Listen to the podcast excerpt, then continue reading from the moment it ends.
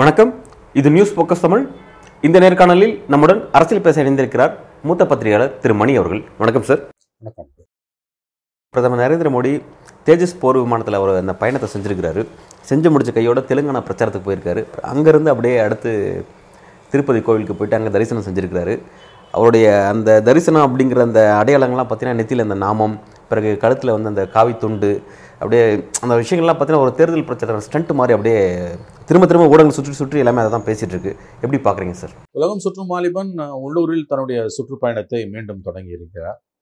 இந்த தேஜஸ் விமானத்தில் போகிறது இதெல்லாம் வந்து ரொம்ப அதாவது வந்து எப்படி சொல்கிறது இதெல்லாம் வந்து ஒரு ஸ்டண்ட் பாலிட்டிக்ஸ் தான். இது வந்து போர் விமானங்கள் என்பவை போர் விமானிகளுக்கானவை. அரசியல்வாதிகளுக்கானவை அல்ல. இதுக்கெல்லாம் எந்த அர்த்தமுமே கிடையாது. இந்த கின்னஸ் ரெக்கார்டுன்னு போடுவான். நூறு இட்லி முப்பது சப்பாத்தி முந்நூறு வடை சாப்பிட்டணும் அதால் எந்த பிரயோஜனமும் இல்லை. அது என்ன ஒரு ரெக்கார்டை பண்ணி என்ன பிரயோஜனம் உங்களுக்கு? அந்த மாதிரி தான் போர் விமானங்களில் அரசியல்வாதிகள் பயணிப்பது விஐபிஸ் போகிறது பல்வேறு துறைகளில் நிபுணத்துவம் உள்ளவங்க வந்து போர் விமானங்களில் பயணிக்கிறதுன்றதெல்லாம் வந்து அபத்தமானது. அதனால் எந்த பிரயோஜனமும் கிடையாது. போர் விமானங்களோட பயன்ன்றது என்ன? அது நாட்டை காப்பதற்கானது. அதற்காக எத்தனை மணி நேரங்கள் அவங்க பயிற்சி எடுக்கிறாங்க. தங்கள் நல்லுயிரையும் பணயம் வைத்து அவங்க நம்மை காப்பாற்றி கொண்டிருக்கிறார்கள் நம்முடைய வீரர்கள். அதில் போய் ஒரு அரசியல்வாதி பயணிப்பது என்பதும் அதை தன்னுடைய வாக்கு வங்கி அரசியலுக்காக பயன்படுத்துவது என்பதும் இராணுவத்தையே இழிவுபடுத்துவது. இதை தொடர்ந்து அவர் செஞ்சுக்கிட்டு இருக்கார். இதில் ஜனாதிபதி கூட பண்ணாங்க. அர்த்தம் இல்லாதவை இவை இவற்றுக்கெல்லாம் எந்த அர்த்தமும் கிடையாது. தேர்தல் நேரத்தில் அது பண்ணுறதுன்றது வாக்குகளை கவருவதற்கான மற்றும் ஒரு யுக்தி என்பதை நாம் நன்கு அறிவோம் தன்னுடைய சாதனைகளை சொல்லி வாக்கு கேட்க முடியாத பிஜேபி. ஒன்பதரை ஆண்டு காலத்தில் தான் செய்து கிழித்ததாக மக்கள் மன்றத்தில் கொண்டு போய் வைப்பதற்கு எதுவும் இல்லாத காரணத்தால் இது மாதிரியான சித்து வேலைகளில் ஈடுபட்டிருக்கிறது. இவையெல்லாம் வந்து அருவருப்பான செயல்பாடுகள். இந்த தேசத்தின் நூற்றி நாற்பது கோடி மக்களின் தலைவர் இப்படியெல்லாம் செய்வது என்பது அருவறுப்பானது வேதனையானது வெறுப்பை உண்டாக்கக்கூடியது. செய்வதற்கு எவ்வளவோ வேலைகள் இருக்கும்போது போர் விமானத்தில் பயணிப்பதா ஒரு பிரதமரின் வேலை. அதனால் அவர் என்ன செய் உதாரணத்துக்கு இப்படி கேட்குற நாளைக்கே இந்தியா சீனா போர் வருது. இந்தியா பாகிஸ்தான் போர் வருது. இவர் என்ன விமானத்தில் பாஞ்சு பாஞ்சு போய் பா அப்படியே எதிரிகளை சுட்டு வீழ்த்துட்டு வந்துடுவாரா இதுக்கு ஏதாவது அர்த்தம் இருக்கா? ஏதாவது அர்த்தம் இருக்கிறதா இதுக்கு? இது எல்லாம் வந்து எப்படின்னா மஸ்குலர் பாலிட்டிக்ஸ் அதாவது புஜபலத்தால் வந்து நான் எதையும் சாதிச்சிருவேன். ஒரு அதாவது இது என்ன சொல்கிறது இது வந்து ராபின்வுட் பாலிடிக்ஸ் இது வந்து. ஒற்றை மனிதன் எல்லா பிரச்சனைகளுக்கும் தீர்வு ரஜினிகாந்த் எல்லா சண்டையில் சினிமாவில் சண்டை செஞ்சு எல்லாரையும் அடிச்சுடுவார்ல. வரல அமிதாப் பச்சன் சண்டை போட்டு எல்லாரையும் அடிச்சுட்டு ஒற்றை மனிதனாக எப்பேற்பட்ட சாதனைகளையும் செய்வாங்கல்ல. அத்தகைய அபத்தங்கள் தான் இப்பொழுது நமக்கு நினைவுக்கு வருகின்றன. இந்த விஷயத்துக்காக ஒரு ஒரு வாரம் ப்ராக்டிஸ் எடுத்திருக்காரு மருத்துவ பரிசோதனைலாம் செஞ்சிருக்கிறாரு. இதால என்ன பிரயோஜனம்ன்ற நான் கேட்கறது அவர் மருத்துவ பரிசோதனை செய்யட்டும் அவர் நூறாண்டு உயிர் வாழட்டும். நமக்கு எந்த ஆட்சேபனையும் இல்லை நாம் வாழ்த்துகிறோம். இந்திய பிரதமர் நூறாண்டு வாழ நாம் வாழ்த்துகிறோம். என்ன பிரயோஜனம் இதால? தயவு செஞ்சு அதை சொல்லுங்க. நான் அதை தான் சொன்னேன். கின்னஸ் ரெக்கார்டு நீங்க அடிக்கடி பார்ப்பீங்க. மீச ஒரு கிலோமீட்டருக்கு மீச வளர்த்துக்கிட்டான்னு ஒரு நியூஸ் வரும். இல்லையா? முந்நூறு முப்பது வருஷம் தாடியை சேவ் பண்ணாம அவ மூணு அடி வச்சிருந்தாருன்னு வரும். ஒரே நேரத்தில் வந்து நூறு வாழைப்பழம் சாப்பிட்டான் ஐநூறு ஆப்பிள் சாப்பிட்டான்னு வரும்.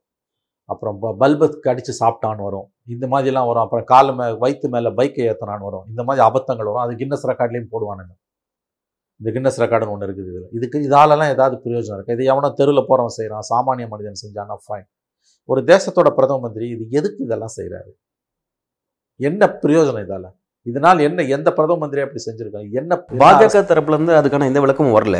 பட் எதிர்க்கட்சி தரப்புல இருந்து தேர்தலுக்கான ஸ்டண்ட் இது. ஸ்டண்ட் தாங்க இது. அருவருப்பா இல்லையாங்க? என்னங்க நான் கேட்குற ஒரே கேள்வி இதனால் நாட்டுக்கு என்ன பிரயோஜனம்? நாளைக்கு ஒருவேளை யுத்தம் வந்தால் இந்தியா சீனா இந்தியா பாகிஸ்தான் யுத்தம் வந்தால் மோடி வந்து தேஜாஸ் விமானத்துல பாஞ்சு பாஞ்சு போய் எதிரிகள் எதிரி விமானங்களை சுட்டு வீழ்த்திடுவாரா? கிட்டே போக முடியாதுல்ல இப்போ அவரு? கிட்டே போக முடியாதுல்ல? அப்புறம் எதுக்கு இந்த ஸ்டண்ட் அருவருப்பா இல்லை? இதெல்லாம் பழைய ஸ்டைலுங்க ஐதர் அலி காலத்து ஸ்டைல் இதெல்லாம்.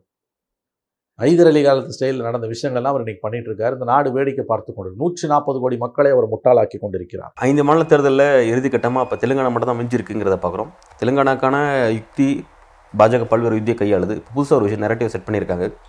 அங்கே வந்து ஒரு நாணயத்தின் இரண்டு பக்கங்களாக பிஆர்எஸும் காங்கிரஸ் இருக்குது இரண்டு கட்சியும் தேர்ந்தெடுக்காம பாஜகவை தேர்ந்தெடுங்க அப்படின்னு சொல்லிட்டு பிரதமர் மோடி பிரச்சாரம் செய்கிறாரு எப்படி பார்க்குறீங்க தேர்தலுக்கு முன்பே தன்னுடைய தோல்வியை தெலுங்கானாவில் பாஜக ஒப்புக்கொண்டு விட்டது. ஆறு மாதத்துக்கு முன்னால் வரைக்கும் தெலுங்கானா கவர்மெண்ட்டுக்கு அங்கே படாத பாடு கொடாத கொடுக்கக்கூடாத குடைச்சலெல்லாம் பிஜேபி கொடுத்தது. வானத்துக்கும் பூமிக்கும் எகிரி குதித்தார்கள் பிஜேபிக்காரர்கள் ஹைதராபாத் தெலுங்கானா தலைநகர் ஹைதராபாத் உள்ளாட்சி தேர் நாம் ஏற்கனவே பேசியிருக்கிறோம். முனிசிபாலிட்டி எலெக்ஷனில் நாட்டின் உள்துறை அமைச்சர் அமித்ஷா போய் பிரச்சாரம் செய்தார். இந்த கேலி கூத்தெல்லாம் அங்கே நிறைவேறியது. ஆனால் ஆறு மாதங்களுக்கு முன்பு களத்திலிருந்து துடை தெரியப்பட்டது பாஜக. இப்போ பிரச்சனை இப்போ வந்து அங்கே தேர்தல் பிஆர்எஸ் கட்சிக்கும் பாரதிய ராஷ்டிரிய சமிதி கேசிஆர் கட்சிக்கும் காங்கிரஸுக்கும் தான். பிஜேபி மூணாவது இடத்துக்கு போயிடுச்சு. நாங்கள் தான் ஆட்சி அமைப்போம்னு சொல்லி பீற்றி கொண்டிருந்த பிஜேபி இப்பொழுது அங்கே இருக்கிற இடம் கூட தெரியவில்லை. டெபாசிட்டை தக்க வைக்க பல தொகுதிகளில் பிஜேபி போராடுகிறது. பிஜேபியால் அங்கு இரட்டை இலக்கத்தில் இடங்களை வெற்றி பெற முடியாது. வரக்கூடிய எல்லா கருத்து கணிப்பிலும் பிஜேபிக்கு மூணுலேருந்து ஏழு சீட்டுன்றான். இதான் இருக்கக்கூடிய யதார்த்தம்.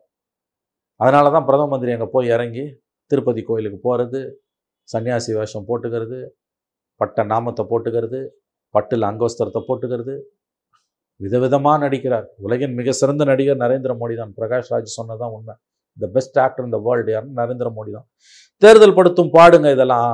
தோல்வி பயம் கொடுத்துருக்கக்கூடிய நடுக்கத்தால் இது போன்ற சித்து வேலைகளில் பிஜேபியும் பிரதமரும் ஈடுபட்டிருக்கிறார்கள்.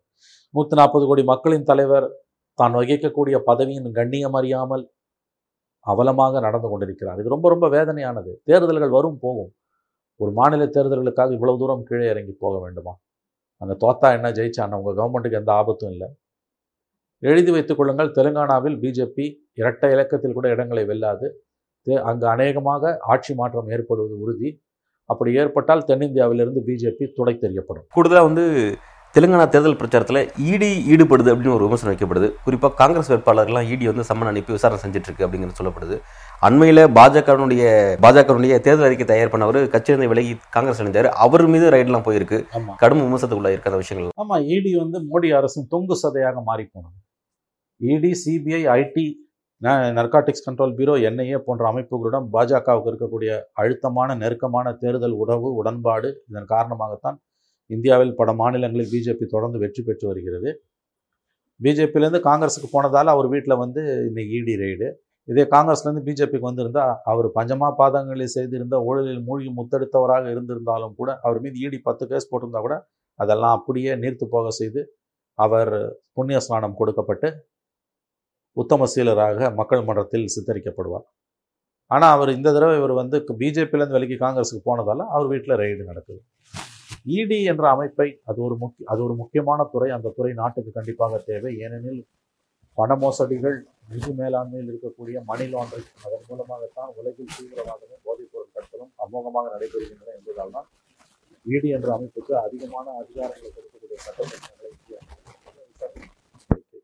ஆனால் இன்றைக்கு அதனை எதிர்க்கட்சிகளை பழி வாங்குவதற்காக மோடி அரசு பயன்படுத்துவது என்பது எதற்காக அந்த அமைப்பு உருவானதோ எதற்காக அதற்கு வலுவான சட்டங்கள் கொடுக்கப்பட்டனவோ அவற்றை துஷ்பிரயோகம் செய்வதில் போய் இன்று முடிந்திருக்கிறது. இது மிகவும் ஆபத்தான போக்கு. நீங்கள் ஒன்றை நல்லா ஞாபகம் வச்சுக்கோங்க. எதிர்க்கட்சிகளை அவங்க மேலே இடி வழக்குகளை போட்டு பழி வாங்கக்கூடிய இதே மத்திய அரசு இதே என்ஃபோர்ஸ்மெண்ட் டைரக்டரேட் பிஜேபியில் இருக்கிற ஒரே காரணத்துக்காக பல சமூக விரோதிகளை அன்னிய செலவாணி மோசடியில் ஆயிரக்கணக்கான கோடி அன்னிய செலவாணி மோசடியில் ஈடுபட்டதுமே நடவடிக்கை எடுக்காமல் மௌனம் காக்கிறது அதுவும் ஆபத்தானது. அது அதுதான் இதை விட பெரிய ஆபத்து. இவர்கள் தப்பே செய்யாதவர்களை வழக்கு விசாரணையில் இழுப்பதை விட ஆபத்தானது என்னை பொறுத்தவரையில் மிகப்பெரிய அளவில் பண பரிவர்த்தனை மோசடியில் ஈடுபட்ட இன்று பாஜகவில் அடைக்கலமாக இருக்கக்கூடியவர்கள் மீது நடவடிக்கை எடுக்காமல் என்ஃபோர்ஸ்மெண்ட் டைரக்டரேட் பாராமுகமாக இருப்பது. இதுதான் மிகவும் ஆபத்தானது. கூடுதலாக வந்து தெலுங்கானா தேர்தல் பிரச்சாரத்தில் பாஜக தங்களுக்கான வாய்ப்புகள் இருக்குது அப்படின்னு சொல்லி சொல்லிட்டு இருந்தது. அங்கே முஸ்லீம் சமூகமே அவங்களுக்கு எதாவது திரும்பி இருக்கிறதுங்கிறத நம்ம பார்க்க முடியுது. முஸ்லீம் கூட்டமைப்பு வந்து நாங்கள் காங்கிரஸ் ஆதரிக்கிறோம் அப்படிங்கிறத வெளிப்படையாக அறிவிச்சிட்டாங்க. இது பாஜக இந்த இந்த அளவில் பின்னடைவாக மாறி இருக்கு. கண்டிப்பாக அங்கே பின்னடைவு தான் அங்கே வந்து இப்போ வரக்கூடிய தகவல்கள் தெலுங்கானாவில் இந்த தேர்தல் ஆரம்பிக்கும் போது ஒரு மாதத்திற்கு முன்பு இந்த தேர்தல் ஐந்து மாநில தேர்தல் காலகட்டம் ஒரு மாதத்திற்கு முன்பு ஆரம்பிக்கும் பொழுது தெலுங்கானாவில் பிஆர்எஸ் ஆட்சி வரும்ன்றது தான் பரவலாக மூன்றாவது முறை வரும் என்று கருதப்பட்டது. ஆனால் கடந்த நான்கு நாட்களாக வரக்கூடிய தகவல்கள் தெலுங்கானாவில் காங்கிரஸ் ஆலை வீசிக்கொண்டிருக்கிறது. கண்டிப்பாக அங்கே ஆட்சி மாற்றம் உறுதி என்று தான் தெரிகிறது பிஆர்எஸ் கடந்த மிகுந்த பெருத்த பின்னடைவில் இருக்கிறது. பிஜேபி களத்திலே இல்லை. இந்திரா காந்தி மறைந்த பிரதமர் இந்திரா காந்தி மீது ஆந்திர மக்கள் அதாவது தெலுங்கானா பிறப்பதற்கு முன்பு ஒன்றுபட்ட ஆந்திராவில் இருந்தவர்கள் இன்றைய தெலுங்கானாவில் இருப்பவர்களுக்கு மிகப்பெரிய ஒரு பிடிமானம் அன்பு உண்டு. அவர்கள் எங்கே போனாலும் இந்திரா அம்மா என்றுதான் காங்கிரஸ் வேட்பாளர்களை பார்த்து பேசுகிறார்கள்.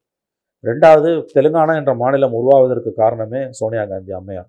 ஆகவே காங்கிரஸுக்கு நாம் ஏன் ஒரு வாய்ப்பு கொடுக்கக்கூடாது என்ற எண்ணம் தெலுங்கானா மக்கள் மத்தியில் மெல்ல மெல்ல வந்து கொண்டிருக்கிறது. அநேகமாக தெலுங்கானாவில் காங்கிரஸ் ஆட்சி அமைப்பதற்கான வாய்ப்புகள் பிரகாசமாக இருக்கின்றன. ஒரு சைலண்ட் வேவ் காங்கிரஸுக்கு சாதகமாக வீசுது என்று தான் பரவலாக கருத்துக்கள் தெரிவிக்கப்படுகின்றன. அது தெரிந்த காரணத்தால் தான் நரேந்திர மோடியும் அமித்ஷாவும் பேசாத பேச்சுக்களை எல்லாம் பேசிக் கொண்டிருக்கிறார்கள். நரேந்திர மோடி விதவிதமாக வித்தை காண்டி கொண்டிருக்கிறார். விமானங்களில் பயணிப்பது திருப்பதி கோயிலுக்கு போயிட்டு பட்டாடை அணிந்து பக்திமானாக காட்சியளிப்பது. விதவிதமாக நாடகமாடுவதில் நம்முடைய பிரதமர் உலகின் மிக சிறந்த நடிகர். ஆகவே தோல்வி பயத்தால் தான் பிரதமரும் பாஜகவும் இத்தகைய வேடங்களை தரித்து கொண்டிருக்கிறார்கள் என்பதை நீங்கள் நன்றாக புரிந்து கொள்ளலாம். தெலுங்கானால காங்கிரஸ் உருவாக ஆரம்பிச்சிருக்கு அப்படிங்கிறது குறிப்பிட்டிருக்கீங்க. அது உருவாக கூடாதான் பாஜகவினால் வந்து கடுமையாக ஒர்க் பண்ணிட்டு இருந்தாங்க அப்படிங்கிற சொல்ல விஷயம். இப்போ வந்து அந்த விஷயம் மாறுறதுக்கான காரணம் வந்து பிஆர்எஸும் பாஜகவும் ஒரு மறைமுகமான அண்டர்ஸ்டாண்டிங் இருக்காங்க. குறிப்பாக பிஆர்எஸ் செஞ்ச ஊழல் விஷயத்தை பாஜக தண்டிக்காமல் விட்டுருச்சு. அவங்க நோக்கி விசாரணை அமைப்புகளை ஏவாமல் விட்டுருச்சுங்கிற மக்கள் புரிஞ்சுக்கிட்டாங்க அப்படின்னு சொல்லப்படுது. அது எப்படி பார்க்குறீங்க எதிரிக்கு எதிரி நண்பன்றது தான். தன்னுடைய பிரதான எதிரியாக பிஆர்எஸை பேசியிருந்த பிஜேபி இன்னைக்கு காங்கிரஸையும் திட்ட ஆரம்பிச்சிருக்கு. பிஜேபி காணாமல் போயிடுச்சாங்க. ஏன்னா கடந்த ஆறு மாதங்களுக்கு முன்பு வரையில் பிஜேபி அந்த பேசாத பேச்சுக்களை பேசியது. தெலுங்கானாவில் என்னமோ பிஜேபி வந்து காலகாலமாக இருக்கிற மாதிரியான ஒரு தோற்றத்தை மீடியா துணை கொண்டு அவர்கள் நிறுவி கொண்டிருந்தார் ஆனால் பாஸ்ட் சிக்ஸ் மந்த்ஸாக சுச்சுவேஷன் கம்ப்ளீட்டாக சேஞ்ச் ஆயிடுச்சு. அந்த கோபத்தில் தான் வந்து நான் தாங்கள் களத்திலேயே இல்லை. யுத்தம் பிஜேபி யுத்தம் காங்கிரஸுக்கும் பிஆர்எஸ்க்கும் இடையில தான் யுத்தம் நடக்கிறது என்பதை நன்றாக புரிந்து கொண்ட காரணத்தால் அந்த கோபத்தில் அந்த வெறுப்பில் அந்த அந்த பதற்றத்தில் அந்த ஆற்றாமையில் பாஜக வாயில் வந்ததெல்லாம் இன்று பேசிக் கொண்டிருக்கிறது. பிஆர்எஸ் அங்கு தோற்பது கிட்டத்தட்ட உறுதியாகிவிட்ட காரணத்தால் தன்னுடைய தாக்குதல்களை காங்கிரஸ் பக்கம் திருப்பி இருக்கிறது பிஜேபி தெலுங்கானா இந்த மாநில இந்த ஆண்டு இந்த தேர்தல் ஃபீவர் அஞ்சு மாநில அஞ்சு மாநில தேர்தல்கள் களம் ஒரு மாதத்திற்கு முன்பு எப்படி இருந்தது என்றால் தெலுங்கானாவில் பிஆர்எஸ் வந்துடும் மத்திய பிரதேஷ் சத்தீஸ்கரில் காங்கிரஸ் வந்துடும் ராஜஸ்தானில் பிஜேபி வந்துடும் மிசோராமில் லோக்கல் பார்ட்டி தான் இருந்தது. ஆனால் இப்போ போகிற போக்க பார்த்தா தெலுங்கானாலையும் காங்கிரஸ் வந்துவிடும் ராஜஸ்தானிலும் இழுபறி அளவுக்கு முன்னேறி இருக்கிறது எனும் பொழுது இதனை பிஜேபியால் தாங்க முடியவில்லை. எழுதி வைத்துக் கொள்ளுங்கள் தெலுங்கானாவில் காங்கிரஸ் கட்சி வெற்றி பெற்றால் அது பிஜேபிக்கு பலத்த பின்னடைவை ஏற்படுத்தும். ஏனெனில் தென்னிந்தியாவில் பிஜேபி காணாமல் போகும். அந்த கோபத்தில் தான் நம்முடைய அமித்ஷாவும் மோடியும் பேசாத பேச்சுக்களை எல்லாம் பேசிக் கொண்டிருக்கிறார்கள். பிரதமர் விமானத்தில் பயணிக்கிறார். கோயில் கோயிலாக ஏறி இறங்குகிறார். இன்னும் அவர் எத்தனை குட்டிக்காரணங்களை அடிக்கப் போகிறார் என்பதை நாம் இன்னும் இரண்டு நாட்கள் பொறுத்திருந்து பார்த்தால் தான் நமக்கு புரியும். ராஜஸ்தான் தேர்தல் வாக்குப்பதிவுக்கு பிறகு வரக்கூடிய கருத்து கணிப்பு அப்படிங்கிறது பெரும்பான்மையான ஊடகங்கள் வந்து காங்கிரஸுக்கு மெஜாரிட்டி இருக்குது அப்படின்னு சொல்லி சொல்லுது. ஒரே ஒரு ஊடகம் மட்டும் இழுபறி இருக்கும் அப்படிங்கிற விஷயத்த சொல்லுது சொல்லுது. இந்த நிலையில் பிரதமர் மோடி சொல்றாரு அந்த ஹிந்தி ஆட்லாண்டில் அந்த மூணுமே அங்கேருந்து இந்திய கூட்டணித்தோட தெரியப்படும் அப்படின்னு சொல்லி அவர் சொல்லியிருக்காரு. இப்படி பார்க்குறீங்க. இந்தியா கூட்டணி என்று அவர் தான் சொல்லுகிறார். மாறாக இந்தியா கூட்டணியில் இருப்பவர்கள் அது இந்தியா கூட்டணி என்று சொல்லவில்லை காங்கிரஸ் என்று தான் சொல்லுகிறார்கள். தோற்றால் அது இந்தியா கூட்டணியின் தோல்வி ஜெயிச்சா பிஜேபியின் வெற்றி என் தோ காங்கிரஸ் இந்த காங்கிரஸ் தோத்து போச்சுன்னா அது பிஜேபியின் வெற்றி இந்தியா கூட்டணியின் தோல்வின்வார் மோடி. ஒருவேளை காங்கிரஸ் ஜெயிச்சதுன்னா ஜெயிச்ச பிறகு அது காங்கிரஸின் வெற்றி இந்தியா கூட்டணி வெற்றி இல்லைன்பார். ஸோ இதை தனக்கு சாதகமாக எப்படியாவது பயன்படுத்தி கொள்ளத்தான் மோடி விரும்புவார். ஆனால் ஒன்றை நினைவில் வைத்துக் கொள்ளுங்கள் மிக கடுமையான போட்டியை இந்த ஐந்து மாநிலங்களிலும் பாஜக சந்தித்துக் கொண்டிருக்கிறது. ஒரு மாதத்திற்கு முன்பு பாஜகவுக்கு இருந்த தன்னம்பிக்கை என்று அவர்களுக்கு இல்லை. எல்லா மாநிலங்களிலும் அவர்களுக்கு பிரச்சனை வந்து எதிராகத்தான் திரும்பி இருக்கிறது. என்னை பொறுத்தவரையில் தெலுங்கானாவை விட ராஜஸ்தானில் மத்திய பிரதேஷ் சத்தீஸ்கர் கூட நான் சொல்ல மாட்டேன். ராஜஸ்தானில் காங்கிரஸ் ஆட்சியை தக்க வைத்து கொண்டால் ஏன்னா ஆட்சியை தக்க வைப்பது என்பது ஆட்சியை கைப்பற்றுவதை விட மிக மிக சவால் நிறைந்தது. அதுவும் ராஜஸ்தான்ல ஐந்து ஆண்டுகளுக்கு ஒரு முறை ஆட்சி மாறிக்கொண்டே இருக்கு. அது முப்பது வருஷம் அந்த பேட்டர்ன் இருக்கு அந்த பேட்டர்ன் இருக்கு. ராஜஸ்தான்ல மட்டும் காங்கிரஸ் ஆட்சியை தக்க வைத்துக் கொண்டால் இந்த ஐந்து மாநில தேர்தல்களில் என்னை பொறுத்த வரைக்கும் அதுதான் டேக் அவே ஆஃப் த எலெக்ஷனாக இருக்கும். ராஜஸ்தான்ல காங்கிரஸ் ஆட்சியை தக்க வைத்துக் கொண்டால் மற்ற முடிவுகள் எப்படி போனாலும் எனக்கு கவலை இல்லை இன்க்ளூடிங் தெலுங்கானா. ராஜஸ்தானில் ஒருவேளை காங்கிரஸ் ஆட்சியை தக்க வைத்துக் கொண்டால் அது நரேந்திர மோடி அரசுக்கு மிக பலத்த அடியை கொடுக்கும். அது நடக்க வேண்டும் என்பதுதான் நம்முடைய ஆசை. வரக்கூடிய கருத்துக்களும் அதுக்கான ஆதரவா நீங்க சொல்ற மாதிரியான கருத்துக்களை இருக்குது. நீங்கள் பார்த்தவர்கள் கருத்து கணிப்புகள் என்ன சொல்லுகின்றன ராஜஸ்தான்ல? ராஜஸ்தான்ல வந்து கெலாட்டுக்கு பெரும்பான்மை கிடைக்கும் அப்படின்னு சொல்லி சொல்றாங்க. அது நடந்ததுன்னா ஒருவேளை அது உண்மையா இருந்ததுன்னா மறுபடியும் சொல்கிறேன் இந்த ஐந்து மாநில தேர்தல்களில் மற்ற முடிவுகள் எப்படி போனாலும் ராஜஸ்தானில் மட்டும் காங்கிரஸ் ஆட்சியை தக்க வைத்துக் கொண்டால் அது காங்கிரசுக்கு மிகப்பெரிய அளவில் உத்வேகத்தை கொடுக்கும். சைக்கலாஜிக்கலாக பூஸ்ட் கொடுக்கும். நாம் ஏற்கனவே பேசியது போல கடந்த ஒன்பதரை ஆண்டு காலத்தில் நரேந்திர மோடியின் பலம் என்பது எதிர்க்கட்சிகளுக்கு தொடர் தோல்விகளை பரிசாக கொடுத்தது அல்ல. மாறாக தோல்வி மனப்பான்மையை பரிசாக கொடுத்தது. இந்த ஒன்பதரை ஆண்டு காலத்தில் பல சட்டமன்ற தேர்தல்களில் காங்கிரஸ் கட்சி வெற்றி பெற்றுட்டு இருக்கிறது. ராஜஸ்தானில் சத்தீஸ்கரில் மத்திய பிரதேஷில் பஞ்சாபில் இதில் த- கூட்டணி கட்சியாக சேர்த்தா தமிழ்நாட்டில் ஹிமாச்சல் பிரதேஷில் கர்நாடகாவில் பல இடங்களில் காங்கிரஸ் ஜெயிச்சிருக்கு.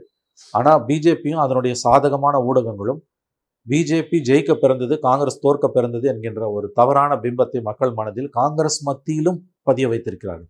ஆகவே காங்கிரசுக்கு இன்றைய தேர்வை தேவை வெற்றி மட்டுமல்ல வெற்றி மனப்பான்மை. நாம் தோல்விகள் வாழ்க்கை நாம் நம்முடைய வாழ்க்கையில் தோல்விகளை சந்திக்கலாம் ஆனால் தோல்வி மனப்பான்மையை சந்திக்க கூடாது டிஃபிட்ஸ் இருக்கலாம் டிஃபிட்டிஸ்ட் மென்டாலிட்டி இருக்கக்கூடாது என்பார்கள். மோடியின் மிகப்பெரிய பலம் எதிர்க்கட்சிகளுக்கு அவர் தோல்வியை பரிசாக கொடுத்ததல்ல மாறாக தோல்வி மனப்பான்மை பரிசாக கொடுத்தது. அந்த தோல்வி மனப்பான்மையிலிருந்து காங்கிரஸ் கட்சி மீண்டு எழுவதற்கு ராஜஸ்தானில் வெற்றி பெற்றால் மிகப்பெரிய உதவியாக அது அமையும்.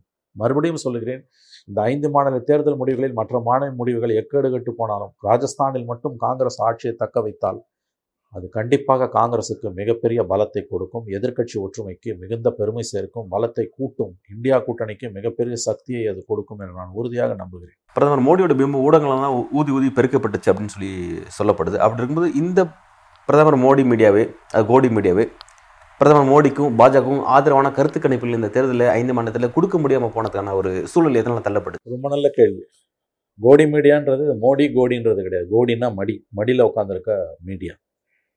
அந்த மீடியா வேலையை மோடிக்கு சாதகமாக அதாவது அஞ்சு மாநிலத்தில் ஒரு இடத்துல பிஜேபி கம்ஃபர்டபுளாக வரும்னு மோடியை ஆதரிக்கக்கூடிய ஒரு ஊடகம் கூட செய்தி வெளியில்லை முப்பாந்தேதி ஈவினிங் வந்து எக்ஸிட் போலில் கொடுப்பானுங்க அளந்து விடுவானுங்க. மோடி தான் அஞ்சு சீட்லேயும் ஜெயிக்கிறாருன்னு.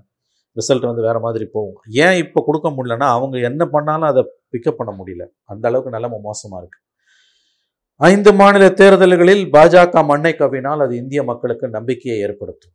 கோடி மீடியாவாலேயே மோடி தான் ஜெயிப்பார்னு வழக்கமாக மோடி ஜெயிச்சிருவாருன்னு அளந்து விடக்கூடிய ஊடகங்கள் ஏன் இன்று மௌனம் காக்கிறன காக்கின்றன என்றால் அவர்களாலேயே மோடியின் வெற்றியை இன்று மக்கள் மன்றத்தில் நிறுவ முடியவில்லை. களம் அந்த அளவுக்கு பிஜேபிக்கு எதிராக இருக்கிறது. இதன் மூலமா மீடியாக்கள் தங்களுடைய தரத்தை நிலைநிறுத்திக்கணும். அந்த இடத்துக்கு மீடியாக்கள் தள்ளப்பட்டுச்சு அப்படிங்கறத பார்க்கலாம். அப்படித்தான் நான் பார்க்கிறேன். ஆனால் அவர்கள் திருந்த மாட்டார்கள். இந்த ஐந்து மாநில தேர்தல்களில் பாஜக மண்ணை கவினாலும் கோடி மீடியா திருந்தாது. அது இருபத்தி நாலில் மோடி வீட்டுக்கு அனுப்பப்பட்டால் மட்டுமே திருந்தும். அதுவரையில் இந்த கோடி மீடியா திருந்தாது. இது காலை நக்கி பிழைக்கக்கூடிய ஒரு மீடியா. சொல்லுவதற்காக நான் வெட்கப்படுகிறேன். அவலமான வார்த்தைகளை உபயோகிப்பதற்காக வருத்தப்படுகிறேன். ஆனால் உண்மை அதுதான். பூட்ஸ் நக்கி மீடியான்னு வாங்க boot licking boots licking media இது வந்து மோடி அரசின் காலடியை நக்கி பிழைக்கக்கூடிய மீடியா தான் பெரும்பாலான இந்திய ஊடகங்கள் அச்சு மற்றும் காட்சி ஊடகங்கள். அவர்கள் இந்த ஐந்து மாநில தேர்தல் முடிவுகள் அவர்கள் எடுத்த கருத்து கணிப்புகளில் பிஜேபிக்கு படுதோல்வி என்று வந்தாலும் அந்த கருத்தை வெளியிட மாட்டார்கள். மாறாக அது வேறு மாதிரி தான் ஸ்பின் பண்ணுவாங்க. நல்லா ஞாபகம் வச்சுக்கோங்க மூணாம் தேதி அடுத்த வர மூணாம் தேதி ஞாயிற்றுக்கிழமை தேர்தல் முடிவுகள் வருது. அதில் ஒருவேளை பிஜேபி அமோகமாக தோல்வி அடைந்தால் அதை எப்படியெல்லாம் மாற்றி பேசுவாங்கன்றதை நாம் நன்றாக புரிந்து கொள்ளலாம். அவர்கள் அந்த தோல்வியின் சுமையை அதனுடைய பொறுப்பை உள்ளூர் பிஜேபி பிஜேபி தலைவர்கள் மீது சுமத்துவார்கள். ஆனால் எங்கேயாவது ஜெயிச்சா மோடி தான் ஜெயிச்சாருவாங்க பிஜேபியின் தொங்கு சதையாக கண்ணியமாக சொல்வது என்றால் சுயமரியாதையை அடமானம் வைத்துவிட்ட தன்னுடைய தர்மத்தை இழந்த தன்னுடைய சுதர்மத்தையே ஆட்சியாளர்கள் காலடியில் அடகு வைத்துவிட்ட கைக்கூலி கோடி மீடியா ஐந்து மாநில தேர்தல்களில் பிஜேபி மண்ணை கவினால் அப்பொழுதும் வேறு பிரச்சனைகளை கிளப்பி பாஜகவின் தோல்வியை மறைக்க பார்க்குமே அல்லாமல் ஜனநாயகத்தின் காவலர்களாக செயல்பட்டு எதிர்க்கட்சிகளை பாராட்டு பேசக்கூடிய நிலைக்கு அவர்கள் வரமாட்டார்கள். ஏன்னா அவங்களுக்கெல்லாம் அடுத்த வேலைக்கு சொத்துக்கு மட்டும் இல்லை அவர்கள் சம்பாதித்து வைத்திருக்கக்கூடிய கோடானு கோடி சொத்துக்களுக்கும் பாதுகாப்பு வேண்டும் என்றால் மோடி ஆதரித்தால் தான் அது முடியும் என்ற நிலை பெரும்பாலான ஊடக முதலாளிகளுக்கு வந்துவிட்டது. அதனால தான் அவர்கள் இன்றைக்கு மனசாட்சியை அடகு வைத்து தங்களுடைய தொழில் தர்மத்தை ஒரு மனிதன் எந்த தவறு வேண்டுமானாலும் செய்யலாம் ஆனால் தன்னுடைய தொழில் தர்மத்தை மட்டும் அவர் விட்டுக் கொடுக்க முடியாது. தொழில் தர்மத்தையே என்று அவர்கள் மோடி காலடியில் வைத்து விட்டார்கள். இந்திய மக்கள் இந்த கோடி மீடியாவுக்கு விரைவில் நல்ல பாடம் புகட்டுவார்கள் என்று நான் உறுதியாக நம்புகிறேன். பல்வேறு கேள்விக்கு ரொம்ப விளக்கமான பதில்களை இந்த நேர்களை வழங்கியிருக்கேன். மிக்க நன்றி. நன்றி நன்றி.